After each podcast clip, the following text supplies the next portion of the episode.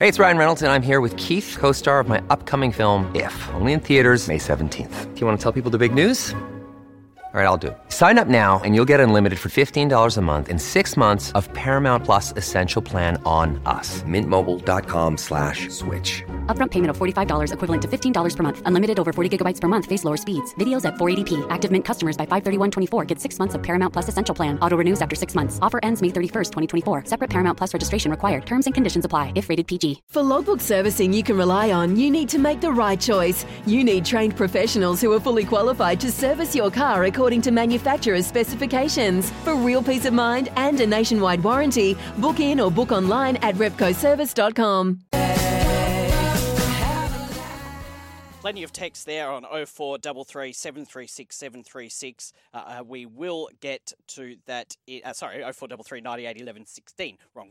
That's the other phone number. Anyway, 0433 98 11 16, force of habit. Uh, 1300 736 736 is the open line. Uh, we will get to all of your texts shortly about sporting bucket list. But let's turn our attention now to English Premier League and a lot happening. Sadly, though, not a lot happening on the field, unfortunately. Let's have a chat to Matt Bungard from the Wide World of Sports, who's kindly stayed up very late uh, or early in the morning to have a chat with us. Matt, good morning to you.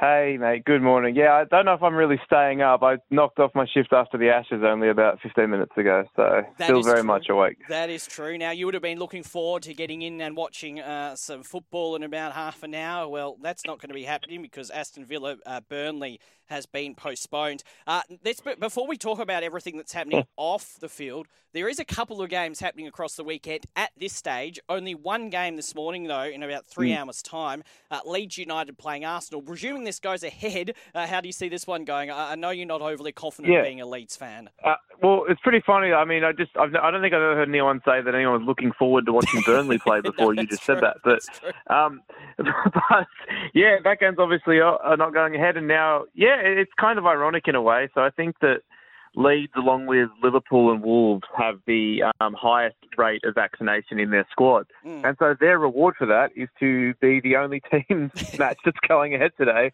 as they have by a wide margin the most injuries or the biggest percentage of their squad currently out with injuries. So Leeds are basically being punished for being fully vaccinated by having to take the field with, I think, I mean, probably maybe someone else has got injured while we've been on the phone to one another, but um, I think they're down to eight fit outfield players right now. So it's an absolute debacle. The entire bench, plus probably one or two of the starters, will be from the under 23s. Um, yeah, look, you, you, you hope that maybe the home crowd can will them on to a bit of magic or that the sort of guys who are still there can provide some sort of backs against the wall job. And you know what? They were pretty good against Chelsea with a similar, similarly depleted squad. They were pretty good in that game. They were really, really unlucky to concede that penalty in injury time um, to lose the match. But yeah, you really, you, you Arsenal are firm favourites in this game, and rightfully so. I mean, the form they're in, coupled with just the absolute devastation to the Leeds squad, this really should be going their way. But you know, I, I would say that the the comfort for Leeds fans is it really can't be worse than the seven 0 smashing on Wednesday morning.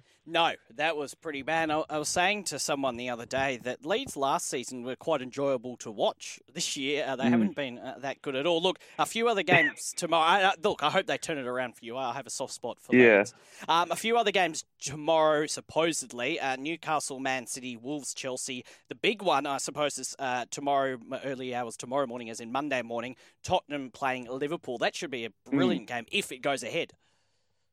Yeah, well, Tottenham were, of course, one of the teams that last week had a had a game postponed because of COVID. So Mm. we'll see. But you know, as I said earlier, Liverpool and Wolves are two of the teams you just mentioned there. They've got great vaccination rates. I think some of the teams whose games, I know, I think read this morning, Manchester United's vaccination rate, for example, is you know terrible. Mm. So um, yeah, we'll see what goes on in that case. I mean, I just like. And I'm not just saying this because it would benefit my team to the point where they could recover with injuries and stuff, although that would be a nice byproduct. But I mean, it's got to get to a point soon where if you're getting five, six, seven matches postponed over a weekend, that it's probably just time to shut things down until you can get the situation under control. Well, I know. That- I, I'm not really sure. Like, I'm not really sure. How, like Leeds, if they if that game goes ahead, Burnley have now had another game postponed. That will that will mean that Leeds have now played three more games than Burnley already at this point in the season, which I think is you know bit bit silly. But in, in saying that, it probably, and if anything, it probably benefits those teams that are having to play games because that means, of course, later in the year, when um, the likes of Leeds or Liverpool were getting, you know, seven days rest between their matches, there'll be teams like Burnley or Manchester United or the others who are, you know, having, you know, Wednesday or Tuesday night or Wednesday night fixtures crammed into the middle of their calendars all throughout April and, and March and April and May. So yeah, um, yeah, it's just a strange one, but I mean, I wouldn't be shocked at all if you know we wake up tomorrow or the day after that and they've they've pulled the pin for a couple of weeks. Thomas Frank, the Brentford manager, the other day said that he basically wanted to postpone this whole round of matches, uh, get through yesterday's mm. matches, and then postpone it. Now, obviously, that may happen by a byproduct, but not actually what they intended. The Premier League put out a statement the other day, and it was saying it's their intention to continue its current fixture schedule where safely possible. Although some managers, as I said, have called for a brief suspension. So Manchester United Brighton game, which is supposed to be well be done by now. That got postponed. Uh, Southampton, Brentford, Watford, Crystal Palace, West Ham, Norwich all today, and then Everton, Leicester tomorrow. Add on Aston Villa and Burnley.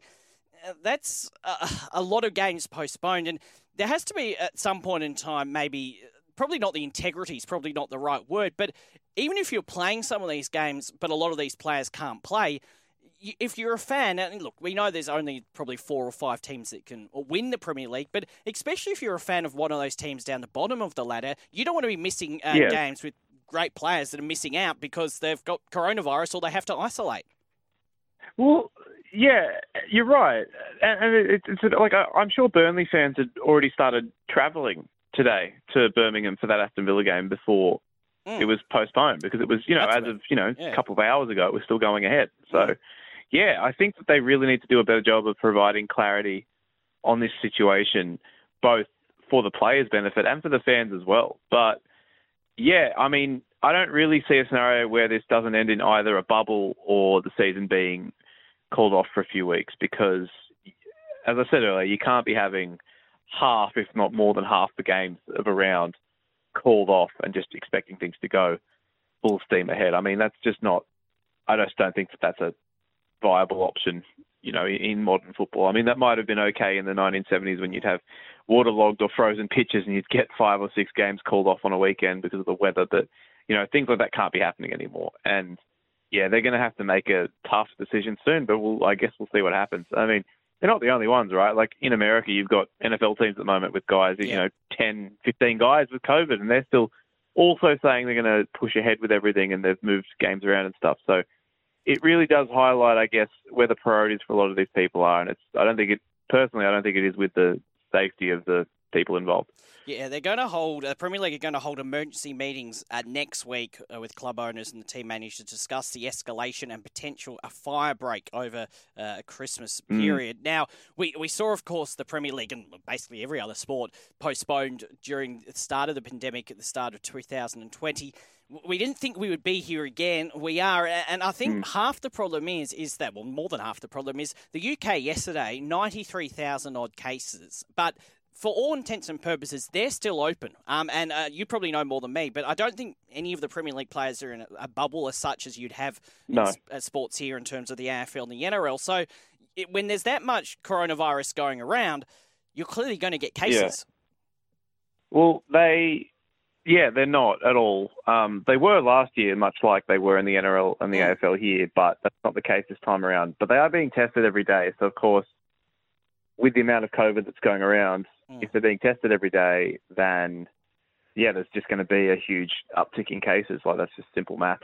And yeah, it's not surprising at all. I mean, their numbers are staggering at the moment. Mm. I suppose.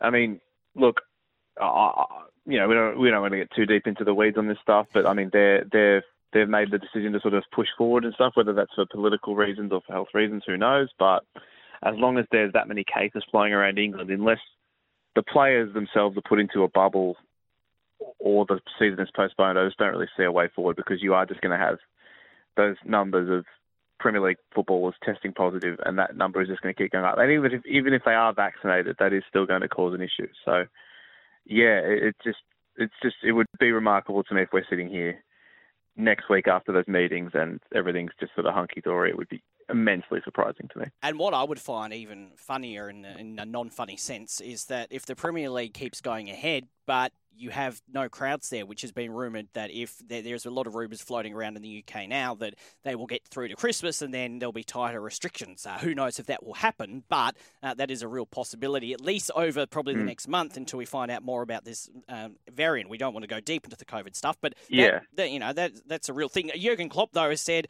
uh, he's not against a brief halt, but he says he just doesn't 100% see the benefit of it. Stopping the league means we stop now for one to two weeks. It means missing five to six games. So when do you want to play them? I suppose that is another issue, but you you got to keep the integrity of the competition alive and well.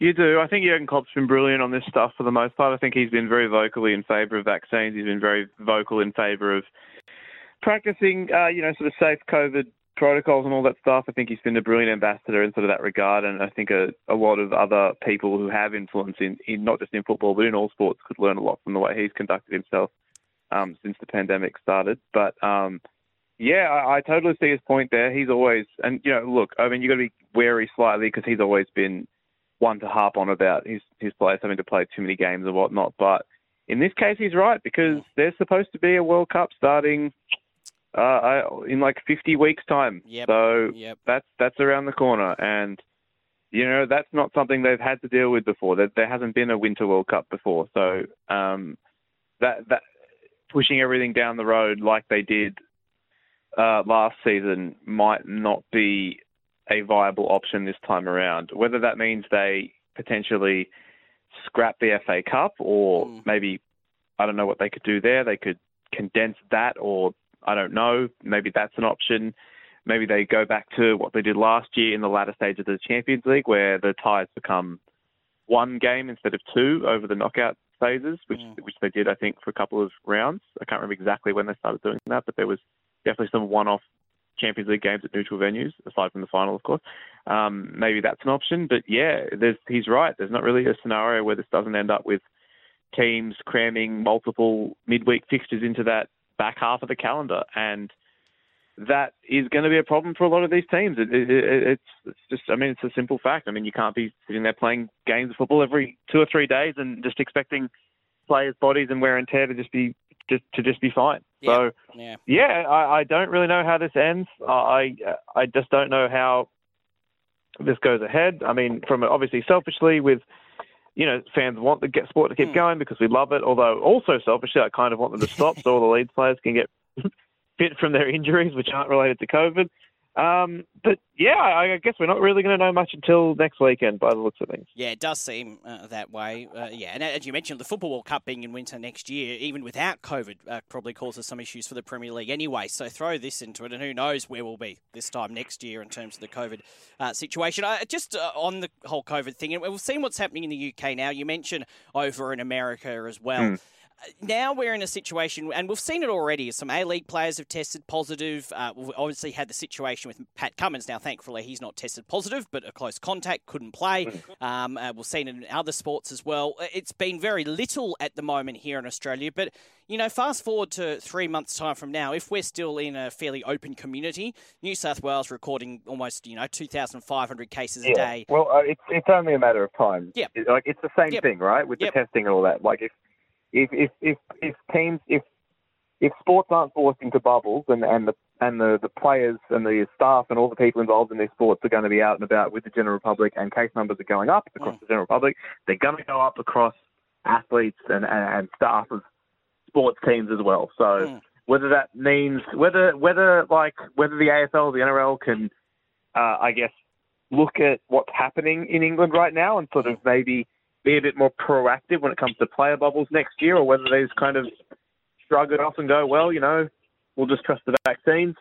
I don't know, but something will happen in that space too. So it'll be very interesting to see what happens. And you'd have to think that, as you said, they are watching what's happening overseas very, very closely. But uh, you know, maybe there's not the appetite from the players to do another year of a bubble and be away from home for, no. for many weeks. So it's going to be a problem. And I suppose just before I let you go, the, the one thing that I suppose differs in terms of football over in England now, obviously they play a lot of games, but probably in terms of intensity, rugby league or NRL and AFL, it's probably, well, they are tougher games. Now, you know, we can't see where it's in football, you can probably make up games. Sometimes these teams play every three days anyway in the various different leagues. Here in Australia, that's going to be very hard to do. So, and when can yeah, they do that's it? not, yeah. no, I mean you you simply can't. You can't Mm. be. There's a reason most players don't back up after they play state of origin, right? Yep. Because it's just too hard on their bodies to be Yep. playing multiple games of rugby league. And you know, I you know I've we've all played sport growing up. I played rugby league and, and soccer growing up as a kid, and I could comfortably play sort of soccer for my school team on a on a Wednesday or a Thursday, go to training twice a week for my weekend team, and play for my weekend team in soccer and be fine. Whereas you know, rugby league, you, you're feeling the effects of playing one game for, for days afterwards. So yeah, it's, it's night and day in that regard. And I would imagine that AFL would be a similarly strenuous activity, if not more so. I mean, I know that their particularly their cardio is just absolutely off the charts. So Mm. yeah, again, uh, we'll we'll see what happens. But um, this is definitely not over anytime soon. Matt, just before I let you go, I've been asking the listeners uh, tonight about the sporting bucket list. What event uh, that you haven't Yeah. been to would you like to go to? And also, what event in the past? haven't been to. Yeah, and what event in the past that uh, you would love to have gone to? Could be any time. Is there any couple that stand out? One that stands out for Yeah. you? Okay, yeah, yeah, sure. So um, Monaco Grand Prix is a huge bucket list one. That's the second Um, one we've got for that. Don't know how that would ever happen. I don't own a yacht, Yeah, so I no. don't know if there's many No, Airbnbs in that part of the world. no. But like, just um, just going to it. Um, ticked off going to a World Cup in Brazil and seeing a game at the Maracanã in 2014. That was a huge one. Um, uh, what like going to a, uh Celtic Rangers game at Celtic Park. That would be huge one as well. Um, uh, uh, and a Super Bowl, of course. I mean, I've seen many NFL games, but no Super Bowls. So that's a, probably if I could go back in time to anything, anything ever. Wow, that's um. I mean, I was there for Australia's probably their finest moment. That was, of course, 05 when we qualified for the World Mm. Cup. So I don't need to say that one because I was actually there as a school kid. But um, ah, geez, anything ever. Um, wow, that is that's really hard. Um, oh my god. Um, Hard to think at this time of morning as well. Dude, I don't know. I'm just trying to think of like amazing things that have happened, like sort of sports moments sort of resonate. Uh, I'd probably and I'd probably go with with the Rumble in the Jungle if I had Mm. to be if I had to pick something. I think that's or possibly the 1966 World Cup final. I'll go with one of those two. Good choice. Good choice. Very good choices there, Matt. And yeah, the Super Bowl has actually been one of probably the most popular one uh, so far today. Thank you, Yeah. Uh, appreciate your company. We'll see what happens uh, with the EPL over the course of the next couple of Yeah. days, and, and no doubt we'll speak again soon. Absolutely, mate. Thank you, mate. Of Matt, course. All right. Good night. Matt Bungard from Wide World of Sports. Uh, he's on, writing on the cricket at the moment, but you can catch all his stuff on the Wide World of Sports. Any thoughts on that? Uh, I know everyone's a bit COVID out, but it does impact sport. And happy to hear from you on that. And I'm happy to hear any opinion as well. 1300 736 736. You can text 0433 98 11 16. Heaps of texts coming through. We will get to them in just a second. This is the overnight crowd right around, Australia on SEN.